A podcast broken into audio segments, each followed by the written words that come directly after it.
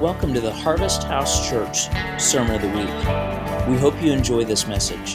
For more information, you can find us at harvesthouse.live.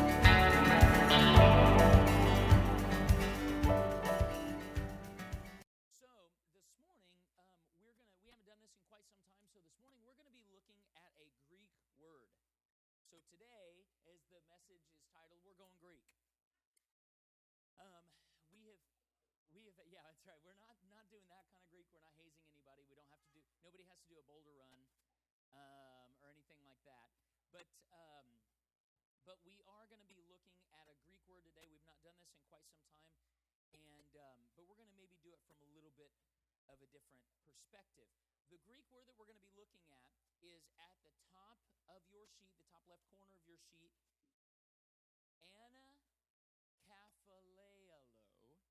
And this is a actually when you look at the original word, it is 19 letters there's a few variations of this word, um, but uh, um, the this this A N A K E P H A L A I O O. This is a monster word. Um, and um, anakaphaleo is this word um, that is used by Paul. It's only used twice in the Bible.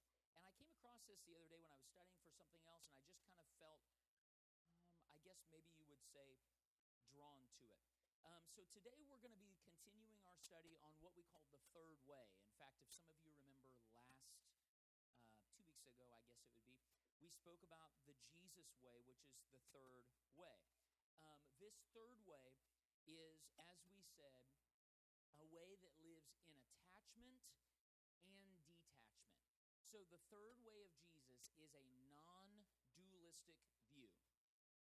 One of the biggest challenges we have in our society is we view everything in dualistic perspective, meaning there is right, there is wrong, there is Christian, there is unsaved, there is whatever it is. Some dualistic view is good. Dualistic view is what got you here today. You had to determine am I going to turn left or right? Right? So that got you here, and there's value to that. But the problem is when dualism begins to affect how we see things and we don't understand both. We don't understand oftentimes how to have understanding and mystery. So we want just understanding, but we don't we don't like the stuff we don't get. We don't um, maybe want to uh, recognize that we need to be people that are educated and that study and that look at the scriptures, but we also need to have experience. And we also need to have these encounters with Him. Um, and so that's what dualism does. And attachment and detachment is something that's very basic within dualistic uh, um, uh, viewpoint. We need to be detached or have detachment from the egocentric way of control and fear and an attachment to the way of love that will undoubtedly bring fear and cause us to lose control. Here's here's my point. So we have to detach from ego. And and to detach from ego, we have to detach and be able to process overcoming fear. The challenge is though, when we attach ourselves to love, undoubtedly that's going to bring fear because it's going to force you to surrender and force you to obey and force you to be obedient, which undoubtedly is going to cause you to encounter what? Fear. Have you ever done anything that was new or different and not been somewhat nervous or afraid or anxious about it? Just the, that's just the reality. And that's why the Bible says perfect love casts out fear or overcomes it. It never says perfect love prevents it. Perfect love doesn't keep you from fear. Perfect love is the antidote. Perfect love is the thing that allows you to go through it. So we have to live in attachment and detachment. A third way that knows that the need for solitude and, and contemplation also is able to embrace community and engagement. See, in our culture, you've got one or the other. You've got people who they're just solo. They're all about the solitudes, them and Jesus in the wilderness. And and they don't know how to be in community, and yet then you've got these other people who they don't know how to be alone. They don't know how to have contemplative time where they can actually just slow down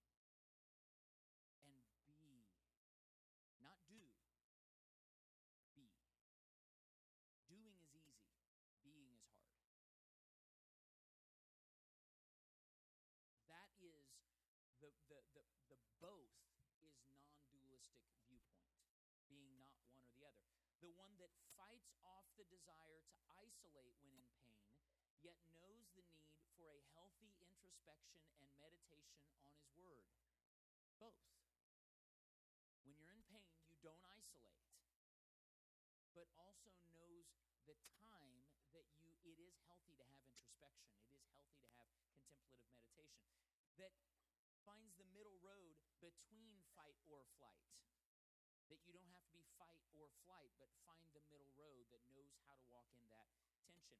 It is the way that stands to violently bring the kingdom, as Jesus said, but also walk as the blessed peacemaker that is called the child of God. This is the third way of Jesus. I'd like to start this morning with a story. So, what prompted this message the other day was I had a meeting in Indianapolis with my boss, who owns the dental firm that I work for, and also our one of our um, um, representatives, kind of a, a, consultant that we use. Um, and we got to talk, and this consultant uh, lives in Baltimore but has a cabin in West Virginia, and his wife is very active with farms and all kinds of stuff like that, and uh, horses. And so we sometimes will talk about kind of that stuff because he really enjoys that. So he was asking me about animals that we had. And without even really thinking about it, I started telling him about Bob the llama. Now, I'll make this story short for those of you who have heard it, uh, but I start j- without even thinking that it would be an entertaining story, just start s- telling him about Tosh and I. Um, when we got married, um, uh, about a year after we got married, we put a house in out at our family farm. So there's 80 acres there. Um, there had been cows, but it had been about 10 years that there had been cows. Um, so there hadn't been any animals or livestock out there for quite some time. And um, we decided at the, at the ripe age of 19, with no idea what we were doing, that we needed to have a horse. Um, it makes perfect sense. We live on a farm, we need a horse. And um, I, I got really excited because somebody at the church that we attended had a horse for sale. And amazingly, the horse was only a $100. Now, this should have been a clue that there was a problem. When a horse is a $100, that might be a red flag. Um, dog food is more than a $100. Um, but, you know, whatever. I, we were all excited. We didn't. I, I tell my dad, and my dad says, says there is no way. And I, he may have used some um, adjectives to describe there's no way, uh, uh, some colorful language. But he said there's no way. We don't. We don't have a way to keep the horse in. We don't have anywhere to put it. We don't know what we're doing. We've never had horses. What are we going to do? And I said, well, I've already paid him, and we're supposed to go get it today. And the guy was moving away from the farm, and so he, that's one of the reasons he had to sell the horse kind of quickly. And so I said, We've got to go sell this now. Or uh, pick this up now. He's got to sell this horse now. We have to go get it right now. So we get, uh, my friend comes over. We get the, um, um, the trailer hooked up, go pick up the horse. The horse's name is Racer. Racer is absolutely wild. Um, Racer has never been ridden in his life. Um, Racer doesn't really like people. Um, and uh, he would rather kick you than look at you. Um, and but we're still fine. Like I'm like okay, well I can figure out how to do that. I've seen uh, the man from Snowy River, so clearly I know how to how to ride a horse, right? Uh, I've seen like I can, you know, I, there's YouTubes. You whisper to them, and then they do what you want. Um, and so we get the horse in the trailer finally. And about this time, I said, "All right, well we're going to get going." He said, "No, no, no," and he comes walking around with what I can only describe to you. It looks like the biggest black sheep I've ever seen, except his fur looked like he was Rastafarian. It was apparently a llama. I never, I never really interacted with a llama before, so I didn't know. I said, "What is that?" He said, "This is Bob." I said, "Well, that wasn't my question, but it's nice to meet you, Bob. Why is he coming towards my trailer?" And he said, Well, he comes with the horse. I said, No, he doesn't. He said, Yes, he does. He comes with the horse. And so apparently, Bob and Racer had grown up together. They were all they had never known. In fact, Bob thought he was a horse. Um, and Bob, because he's a llama that somehow they inherited, that they, I think they came uh, came to him by way, much similar as we, uh, they didn't know what they were doing. He had never been um, uh, shaved or sheared at all. And so all of his um, wool or fur or whatever that stuff is was matted together and hanging off of. I mean, it there was straw coming out everywhere. I mean, he looked worse than Jonah after a few days in the belly of the whale. Um, and so as he would walk, like all of his fur would just kind of like move as one because it was just together. So I'm thinking like, well, can't do anything now. So we put Bob in the trailer, get to the farm. My dad has been there trying to get a fence area that's just enough to keep Bob, or excuse me, to keep the horse. Keep the horse in check.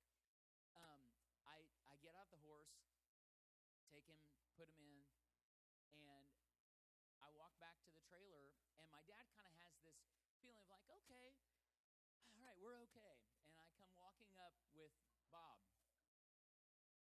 And my dad says, What in the um, is that? And I said, Well, this is Bob. Said, Why is he here? And I said, Well, he and Racer are brothers from other mothers, clearly. But uh, they're they're a package deal.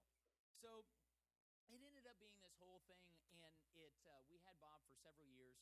Um, we had no idea what to do. I still don't think we ever shaved him because we couldn't figure out how to shave him. So he just kind of lived as this Rastafarian llama, uh, as it was, and he thought he genuinely thought he was a horse. So as we got more horses, my cousin put horses out there. He would run with the horses, and um, and one of the funniest things I've ever seen was um, there was one day my cousin brought he had uh, like seven other horses, and so we start, he only could put two in the trailer at a time. So we'd bring two over and then two over. Every time we'd show up with more horses, Bob's eyes would get bigger and bigger, and he just is like they're multiplying. Where are they coming from, and why are they here? And so the horses would run around because that's what you do when you when horses come into a pasture. They run around to figure out the, the lay of the land. Well, they would all go running by, and then here would go Bob behind them. And and my dad came up with this really good thing. He said, you know, it's almost like you can hear his thoughts as he's running. Look like a horse. Look like a horse. Look like a horse. Look like a horse. And but that was the existence. And you always knew when the horses were being mean to Bob the llama because you'd go up there and they would have this big loogie hanging from their face um, because llamas do spit and it's a real deal and it's not pleasant.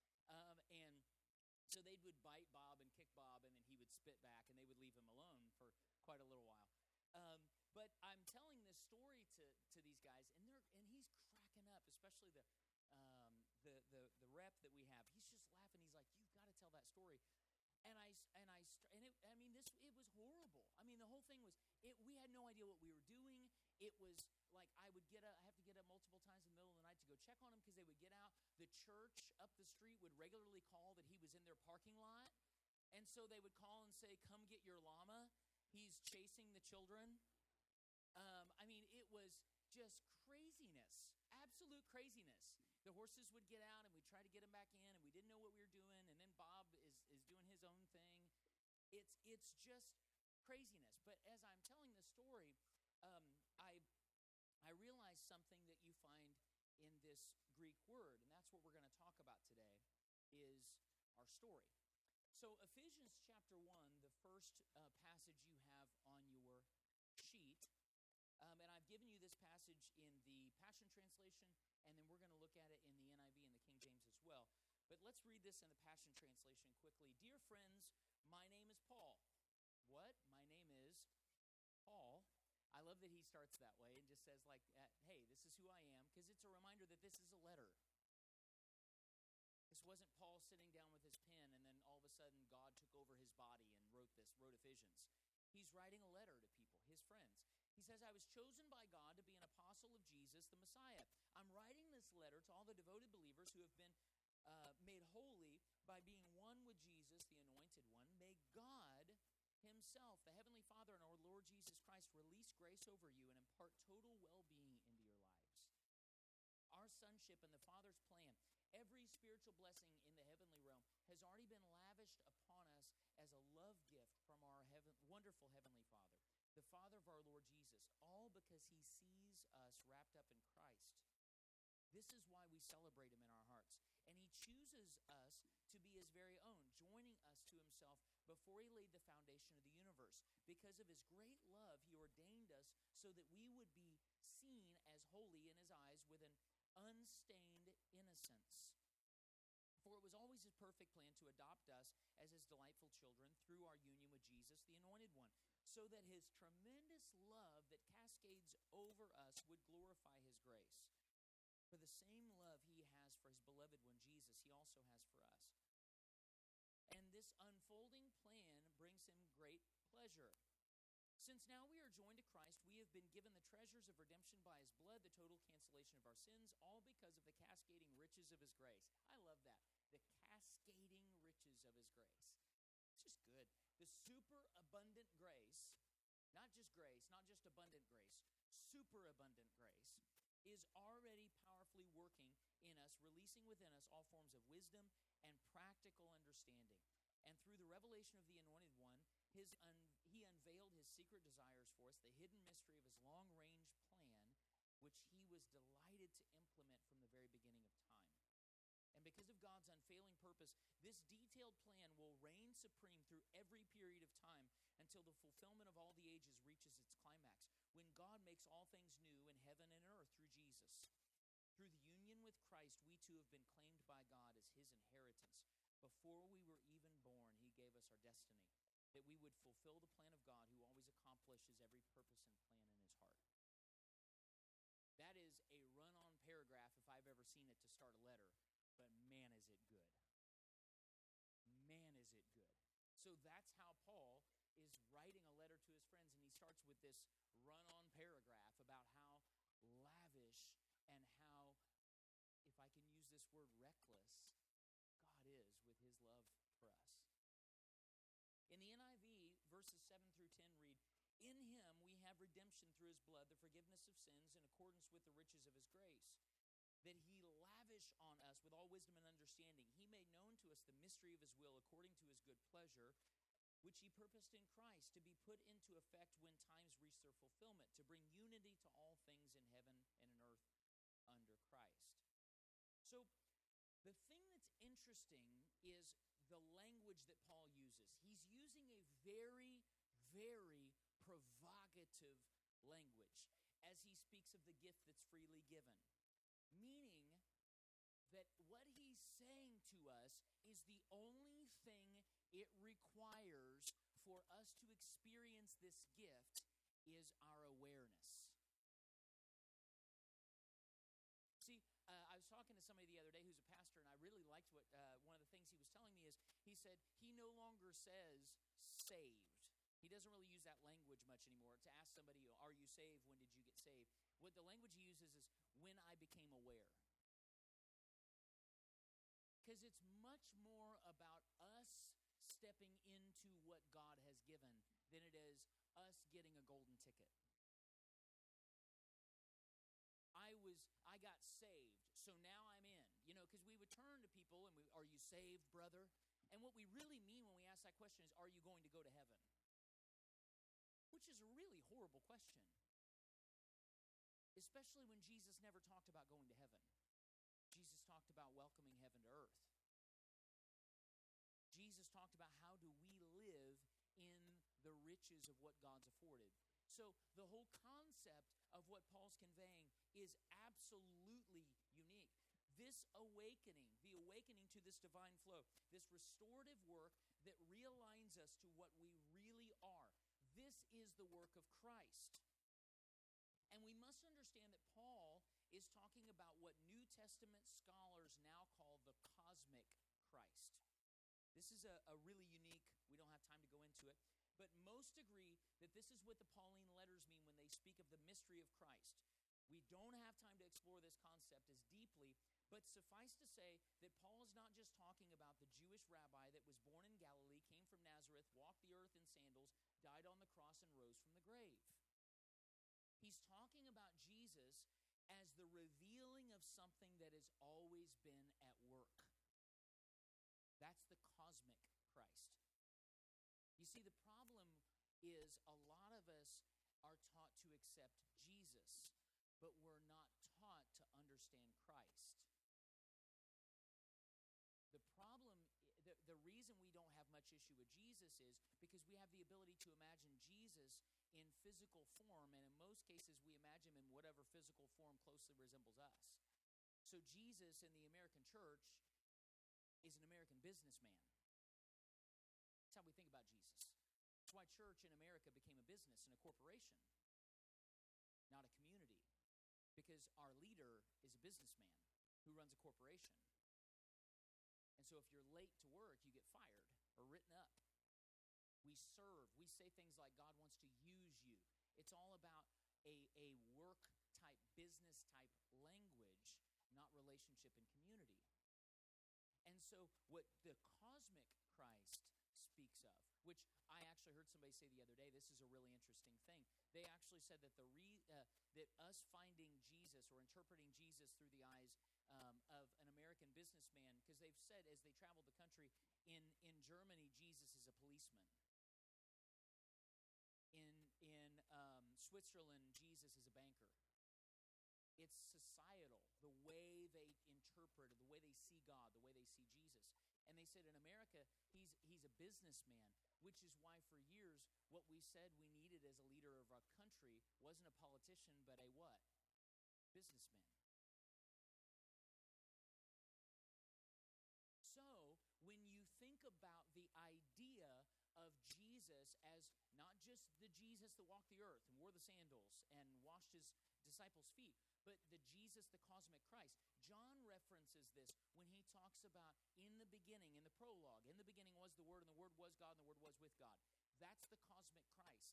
That's the one that makes everything all in all. It's the Christ that has always been and will always be. It's the energy and the power and the authority and the anointing that holds everything together. Colossians references this two times, Romans references this three times, Ephesians references this twice, and Hebrews references this once. And we don't reference it ever.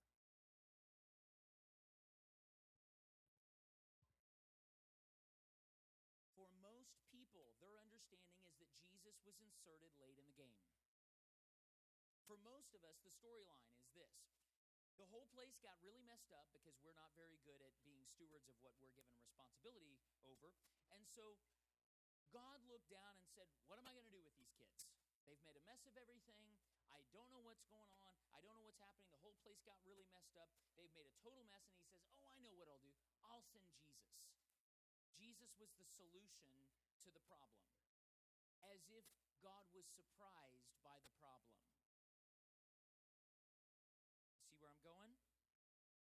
Do we think that our fallen humanity surprised God so he had to come up with a backup plan? So, what did Jesus come for? Jesus came to show us who God really is. Jesus was the demonstration. I'm not saying that Jesus didn't come to redeem us. Clearly, that's the fact.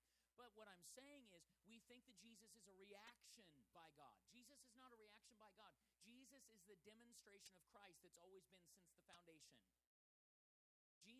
Demonstration of the power that holds the whole thing together in the first place. This is what Paul is communicating. So when the early Christians talk about Jesus, they actually talk about Christ. And they're not talking about the solution that God came up with at the last minute to try to fix our mess and allows us to go to heaven when we die. They're actually talking about a force, a love, a movement that has been present within creation since the beginning. That's the Christ of the New Testament. Then in the first century, this man named Jesus demonstrated that power, that love in earthly form as our Messiah and Savior to demonstrate to humanity, and subsequently, Christ has been there all along. So, what is God up to? And what is God doing to move us forward and imparting to us the necessary elements so that we might be fully alive? This is exactly what Paul says in the beginning of Ephesians when he says, What is it he's praying that God would do? That God would release grace over us and impart into us total well being. The goal of Christ is to make you fully alive. Fully alive now. That's the point. So we say that that you know it's all about us just dying to ourselves and not having a good life now. That's actually not true. That's just blatantly not true. In fact, so one of the earliest St. Gregory of Nyssa just fla- uh, simply said it this way the glory of God is man fully alive. That's the glory of God demonstrated. So, this word that we find is in the, um, in the King James, um, and you find it as well in the NIV as to bring to unity or to gather as one in the King James in this passage. Um, this anakephaleo is this Greek word that they found, a 19 letter in the original, to put together and come up with this phrase to bring it all together. This term actually means to gather together as one, to sum up. Um, is the actual original word. Nice and long. If you, and I'm sure that Pastor Bill can say it better than I can, but I'm just butchering my way through it. I need to brush up on it because we're going to be there in a week, but I've, but that's the best Greek I've got today. Um, this word is a compound from ana, A N A, which is how you add intensive energy to a word, and kaphala, which means to add or to bring something to a head, to add a different phrasing to it. It's also been used as a mathematical term. Here's an example I heard once used with this word. If I asked you what is 650 divided by 2 minus 285 divided by 2 plus 1, you'd say, well, that's easy. That's 21. You already had that, right? I just anai-kephaleoed that mathematical problem. The sum of it is all of those parts together as one. You've got this piece and this piece and this piece and this piece and this piece, but the sum is 21. That's what Paul when he talks about God bringing all things together. 21 is the number that summed up all of that math. Even though there was various types of math that happened in that equation, 21 summed it all up. It brings it all to unity and causes all the other numbers to make sense. So this is the, the, the thing. It also is a term that means to retell something, like you would retell a story. And the, the story I told you earlier about Bob the Llama, here's the thing. If what was the best part of that story? Was the best part of that story that everything worked out great and that and that I figured out how to ride and breed llamas and that everything was perfect and it wasn't hard? Or was what made the story pop that it was hard? So let me let me ask you this: Has anybody? eh, Do you have a bad camping story, or a bad fishing story, or a bad moving story, or a bad vacation story? No one. And when these things happen, when these stories happen, when you recount them, what are the parts that always get the best reaction from the crowd? When you're sitting around at family dinner at Christmas or Thanksgiving, or when you all get together, or you're talking with your friends and you're having a glass of Welch's and you're and you're talking about, you know, whatever it is that's going on, and you're telling these stories, what are the parts that bring everybody together? It's the parts where you went camping and you thought it was going to be perfect weather and it was 103, but somehow we also had a hurricane. And so your tent your tent fell down and they are imagining your your you know hair matted to your face and then you know animals came and ate all the food and so you slept in your car and all of that stuff is what makes the story great at that moment, it didn't feel like it. You're not thinking, you know, this is going to be a great story. You're thinking, like, how many cuss words can I fit in a sentence? How many, how many, can I make this word into an adjective, a noun, and a verb all in one sentence? And that idea, that's what we do, isn't it? How many times when you sit around and tell stories when your family gets together? I was noticing this when we when we were at the hospital with Doug and Linda and the Smoltz family. We were telling stories for hours, and none of them were good stories. None of them were stories. I mean, imagine if you sat down at the family table and somebody says to you, "Oh, I've got this great story." So I went the other day to do this this um, rock climbing thing, and I was the best at it. Like first time I'd ever tried it, everything went great, and I was the best at it. So they put me on a harder wall, and I was the best at that. And then I went over here and did this other thing, and now I'm going teach rock climbing. You were bored just then when I said that. Why were you bored? Because nobody wants to hear a story about how somebody didn't have a hard time. What inspires you? Overcoming. What inspires us is hearing, I did and went through this junk, and yet I'm still here, and I'm okay. And, and I went through it, and God brought me through it. I went through this horrible thing. And the thing that causes us to laugh together and to enjoy that stuff, and why we can all sit around and, and tell stories about how uh, we went to a family reunion and one of our cousins asked us on a date, or how we can ask, uh, tell stories about how um, you know we had these horrible things happen. We missed the flight. You know, we were trying to get somewhere and this thing happened, or how we were we went fishing and somebody hit us in the head with a bobber and knocked us out of the boat and fell in the water and you know whatever, story is, that's what makes it pop. Is the hard stuff. But we're still here.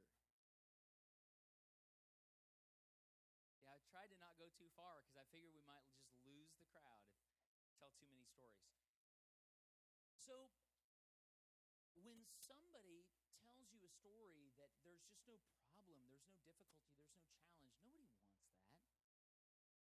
Why do we watch movies like Rudy or Remember the Titans over and over and over again?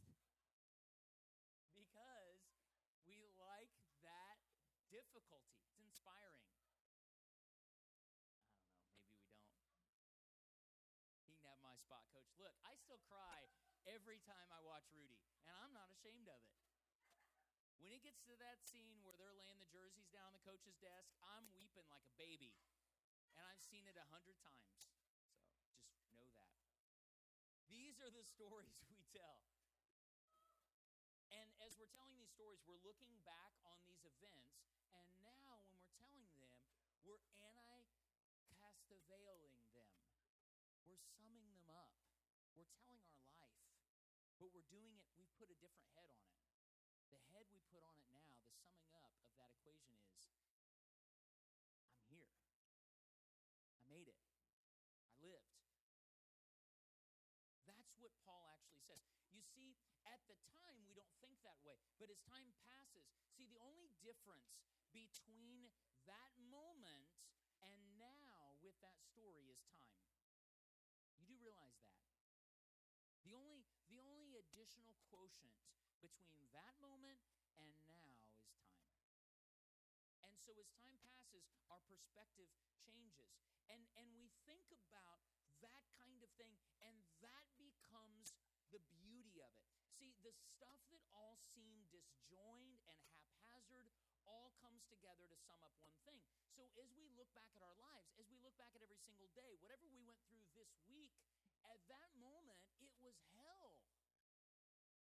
But that's part of the story. And that's part of the beauty. That's how God does things. So when Paul is talking here, what Paul actually says is what makes God so unique is that he is tying the whole thing together. Been making beauty from messes since the beginning. And that's the journey. And as we retell these stories, we don't leave out the hard parts. I'm not saying that all of a sudden now when I tell the story about Bob the Llama that I think, oh man, that was easy. No, it was horrible. Like it was super hard. I'm not I'm not minimizing that at all. We tell our stories about, you know, whatever it is that might have happened. The air conditioning went out in the middle of August. And we laugh, but I'm not saying that was easy. Two winters in our house with kerosene heaters. Now it's ridiculous to think about. But it was super hard and dangerous and dumb. But that's just what we did. So, when we retell the story, at this time when I tell the story, it's not a story of pain or frustration or despair, but a story of hope, of healing, of forgiveness, and of faithfulness. And we don't take the suffering out of it to be able to tell it as a hopeful story, or a, story that we made it through, or a story where we're able to give somebody else hope that they can make it through what they're doing too. Because God is absolutely in the business of causing these things to work together. And He's absolutely in the business of tying it all up. Those are the stories that move us. You see, part of what we're doing on this journey is learning to suffer well. Part of what we're doing on this journey is learning to suffer well. And the best definition I've heard of suffering is not being in control. It's the most concise definition for suffering I can give you not being in control. Every time you're not in control, it's suffering. And you say right now, I, I don't think that's really suffering. Come find me when you're out of, not in control, and then let me ask you what it feels like. It says in 2 Timothy that if we suffer with him, we'll reign with him. There's a measure where as we as we encounter these things and come through them, we actually do gain a different perspective and authority and awareness that says, and it, it should be more than just a momentary intervention. God never wants our walk with Him just to be sprinkled with momentary interventions from the divine. Wants every encounter and every miracle and every incident to be a way we greater can see his nature. Not that just that that in that moment God intervened and so now that need isn't there. But now I have a different perspective of his nature. It's a reminder of how good he really is every time. And I can tell you the difference. If it doesn't change your perspective or empower you to see to see that scenario differently the next time, it was a momentary intervention. If when I don't have enough money to pay my rent this time and God miraculously supplies and the rent gets paid, and then the next time I don't have money to pay the rent, I freak out and say, everything's going to be horrible and I'm in fear and I'm in anxiety I'm in worry and, and I don't trust God, that last time was a momentary intervention. It wasn't a new awareness of his nature. Should change our perspective. If not, it's just help for the moment. And he doesn't do things for that. How do we allow our egocentric self control to die? As Paul said daily, there's only one way suffering. You losing control, not being in control in whatever ever way, shape, or form, is the only way that the ego self dies. And so, in the midst of moments where we're not in control, that is suffering because the point of suffering is the ego self, who uh, who I try to put on airs to be, dies so that life can really come. And then, as that happens, we embrace what Richard Rohr calls the true self, our identity in God as we are created. What Paul says is that God is up to something in the entire world. He's always been up to something since the beginning. The beauty and goodness of what God is doing and has always been doing is that He keeps anikasteoing the whole thing. Every time there's a mess, every time there's a challenge, every time there's a difficulty, He, whether in our life or in the world at large, in the whole story of humanity, He keeps changing and summing up, bringing together, causing a new perspective to be given. That's what he does, and that's what he's always been doing. He never got worried when we messed it up. Why? Because he's like, perfect. My job description is make beauty from messes. Jesus wasn't a knee jerk. It wasn't, oh no, I don't guess I'll just have to send Jesus to fix this stuff. It was God saying, My specialty is working in the midst of this and summing up, causing a different perspective. Once again, another definition of this word is to tell the story a different way. It's not getting rid of the hard stuff or the difficult moments, it's just seeing that there is something bigger happening. And opportunity to tell the story from that perspective. And to me, that is what makes this gospel beautiful. That's what makes our hard lives, our painful lives, and our suffering beautiful and, and full of who He is, because in the midst of that, He is doing it. Now, the last thing I'd like to say is that there is this thing. Um, there's really a deeper level of this, and we don't have time to really get into it, but I would say think there's a level of maturity that He would like us to come to where the time between when we experience the suffering and when we can see it and, and embrace it as part of the journey in joy, where the space between those two gets shorter and shorter. That's where maturity is. It doesn't take a lot of maturity for me to look back on what I encountered five years ago that was hell on earth and and laugh about it and tell the story and realize that now it's part of what got me here.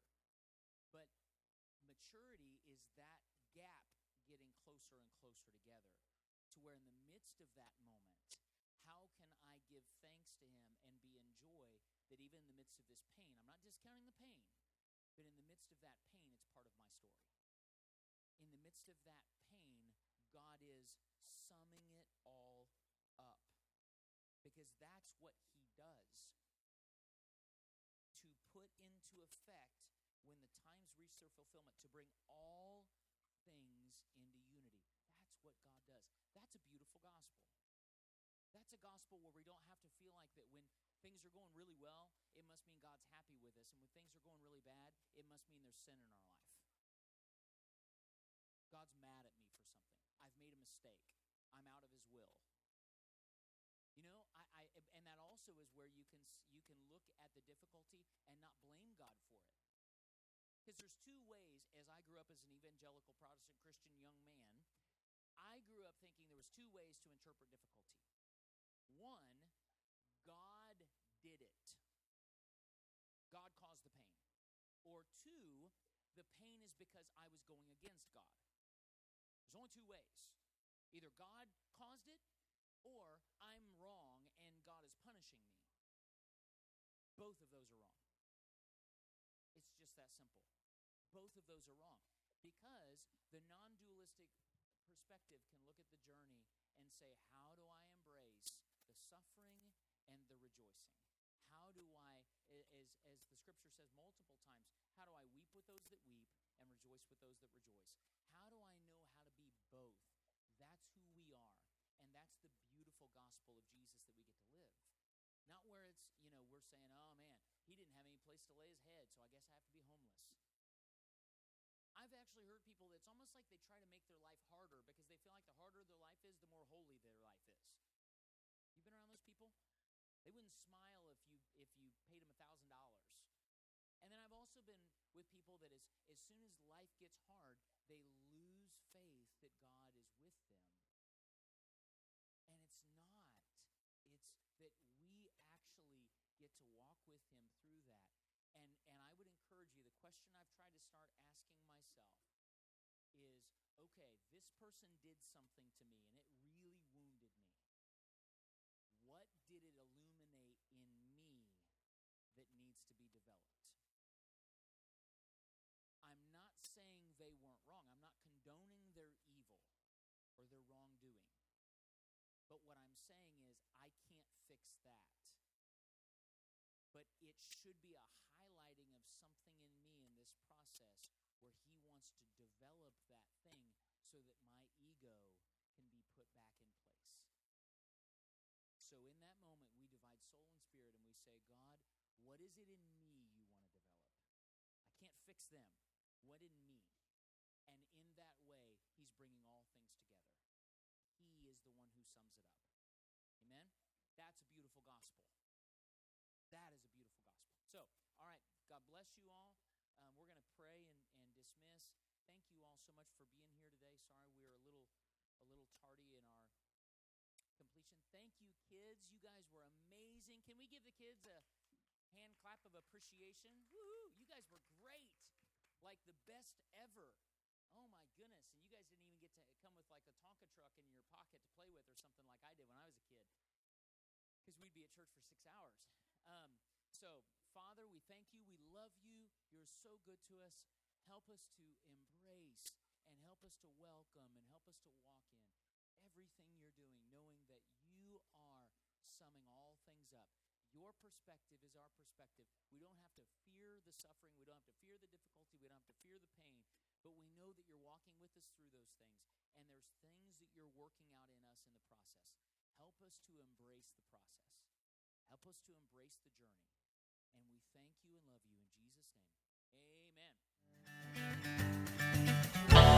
Thank you for listening to this message from Harvest House Church.